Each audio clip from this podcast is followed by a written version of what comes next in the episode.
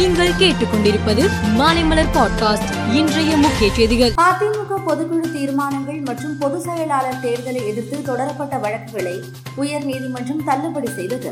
இதையடுத்து அதிமுக பொதுச் செயலாளராக ஒருமனதாக எடப்பாடி பழனிசாமி தேர்வு செய்யப்பட்டதாக அறிவிக்கப்பட்டது. அதிமுக தலைமை அலுவலகத்தில் மூத்த நிர்வாகிகள் முன்னிலையில் பொதுச் செயலாளராக எடப்பாடி பழனிசாமி பொறுப்பேற்றார். அப்போது அதிமுக தலைமை அலுவலகத்தில் எடப்பாடி பழனிசாமி ஆதரவாளர்கள் பட்டாசு வெடித்து கொண்டாடினர். அதிமுக பொதுச் செயலாளராக பொறுப்பேற்றுக் கொண்ட எடப்பாடி பழனிசாமிக்கு கட்சி தொண்டர்கள் நிர்வாகிகள் வாழ்த்து தெரிவித்து வருகின்றனர்.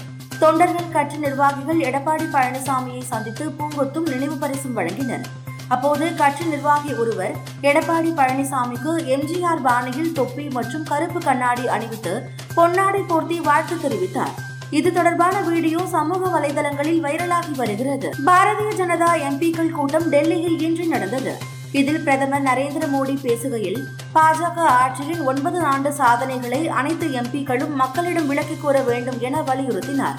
எம்பிக்கள் தங்கள் தொகுதிகளில் மே மாதம் பதினைந்தாம் தேதி முதல் ஜூன் மாதம் பதினைந்தாம் தேதி வரை பிரச்சாரம் செய்து அரசின் சாதனைகளை விளக்க வேண்டும் என்று பிரதமர் மோடி தெரிவித்தார். பான் கார்டுடன் ஆதார் கார்டை இணைப்பதற்கான காலக்கெடு மேலும் மூன்று மாதங்களுக்கு நீட்டிக்கப்பட்டுள்ளது.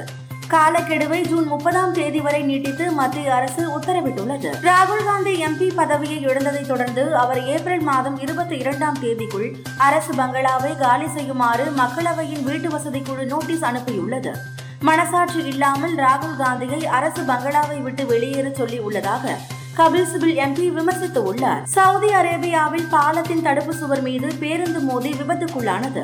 இதில் உம்ரா யாத்ரீகர்கள் இருபது பேர் உயிரிழந்து உள்ளனர் மேலும் இருபத்தி ஒன்பது பேர் காயமடைந்து உள்ளனர் போலந்தில் நடைபெறும் உலக மாஸ்டர்ஸ் தடகள சாம்பியன்ஷிப் போட்டியில் தொன்னூற்றி ஐந்து வயதான இந்திய மூதாட்டி பகவானி தேவி தங்கப்பதக்கம் வென்று அசத்தினார்.